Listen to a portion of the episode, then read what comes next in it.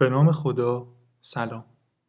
من علیرضا رعفتی اپیزود چهاردهم پادکست روزنامه چی رو براتون روایت می‌کنم.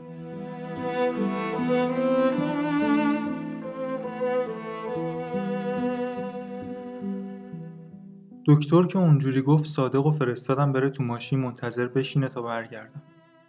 صادق از اول ماجرا دوست داشت اینجای کارو باشه. اما دروغ چرا؟ دکتر که اونجوری گفت ترسیدم. جلوی بیمارستان فیروزگر که رسیدیم بیشتر از ده تا خبرنگار از خبرگزاری های مختلف اومده بودن که بریم بخش پرستاری و اگه شد بخش بیماران کرونایی. چند دقیقه جلوی بیمارستان معطل شدیم. رفت و آمد مردم عجیب بود. بعضیا با ماسک و دستکش می‌رفتن و میومدن و مدام دستشون رو از روی همون دستکش با ژل ضد عفونی میشستن. بعضیا هم انگار که هیچ اتفاقی نیفتاده باشه. بدون ماسک و دستکش داخل بیمارستان می‌رفتن و میومدن دکتر از در بزرگ حیات بیمارستان اومد بیرون. ما رو که دید حالت چهرش عوض شد. چیزی بین خوشحالی و استراب. شروع کرد به صحبت کردن و تشکر کردن از خبرنگارایی که تا اینجا اومدن. من واقعا از صمیم قلب از شما سپاسگزارم. خیلی زحمت کشیدین. ولی عزیزای دلم تا همینجا که اومدین دمتون گرم. اجرتون با خدا. از اینجا به بعد خطرناکه. اصلا همین که اینجا وایستادین هم بی خطر نیست. بیمارستان فیروزگر بیشترین تعداد فوتی رو تا الان داشته. ما هم لباس محافظ به تعداد کافی نداریم. اگر کسی مایل نیست تا داخل بیمارستان همراهمون باشه هیچ مسئله ای نیست. از همینجا برگردید. ممنون که تشریف آوردید از خودم مطمئن بودم که هر جور شده می‌خوام برم داخل. اما حداقل چیزایی که لازم داشتم و برداشتم. کوله تجهیزات رو دادم به صادق و بهش گفتم که بره تو ماشین منتظر بمونه تا برگردم. دنبال دکتر رفتیم توی حیات بیمارستان. به بر نگاه کردم. از اون تعداد بیش از ده نفر خبرنگاری که جلوی در بودن فقط پنج شیش نفر مونده بودن. دکتر جلوی در بخش ایستاد و برگشت سمت ما. عزیزان من حالا که خودتون مایلید تا توی بخش همراهی کنید پس من همینجا خواهش می‌کنم ازتون کسایی که سابقه بیماری قلبی یا تنفسی دارن داخل نیان. حتی کسایی که سیگار می‌کشن از همینجا برگردن.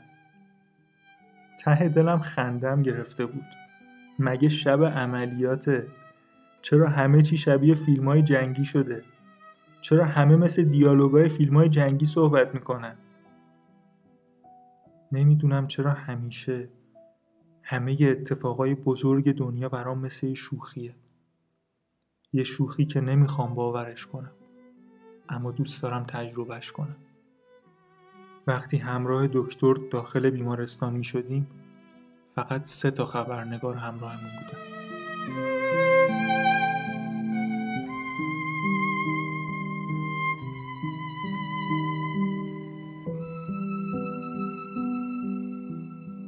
هوای عجیبیه. لباس گان محافظ و پنج دقیقه هم نمیشه تحمل کرد. همه وجودم داره عرق می‌کنه. نفس کشیدن از زیر دو تا ماسک سختتر از چیزیه که فکرشو می‌کردم.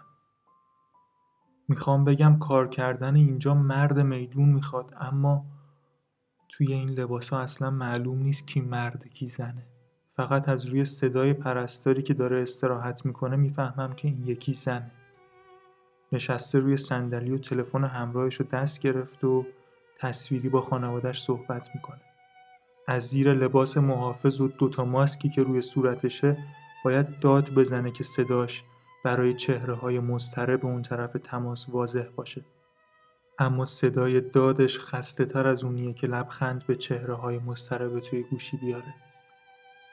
یاد کتاب جنگ چهره زنانه ندارد میفتم توی این لباسا اصلا معلوم نیست کی مرده کی زنه دارم فکر می‌کنم هر چقدر حرفای دکتر شبیه دیالوگای فیلم های جنگی بود اینجا شبیه خود میدون جنگه. با این تفاوت که توی میدون جنگ مردا می جنگن و زنا نهایتا پشت جبهه لباس می دوزن و غذا می پزن و از اینجور کارا. اما اینجا توی این لباسا اصلا معلوم نیست کی مرد کی زنه. یه صدایی توی دلم میگه اینکه معلوم نیست کی مرد کی زنه مثل اخبار قوه قضایی است. اونجایی که اسم کسایی که ماسک و مواد ضد عفونی احتکار کردن و جوری اعلام می‌کنه که معلوم نیست مردن یا زن. مثلا میم دال الف ب. با خودم فکر می‌کنم بعضی جاها تفکیک مرد از زن مهم نیست. چیزی که مهمه تفکیک مرد از نامرده. اینجا هم مثل اسامی محتکرای ماسک معلوم نیست کی زنه کی مرده. اما چیزی که به چشم میاد و معلومه اینه که کی مرده کی نامرد.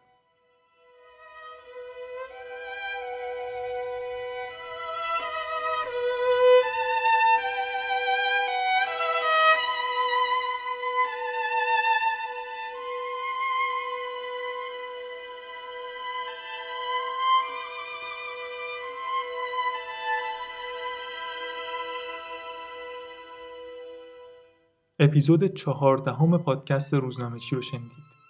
روزنامه چی شنبه ها و سه شنبه ها منتشر میشه. توی اپیزودهای فرد یک ناداستان رو از دل مطبوعات روایت می‌کنیم و توی اپیزودهای زوج یک ناداستان که توی مطبوعات چاپ نشده. با ما همراه باشید.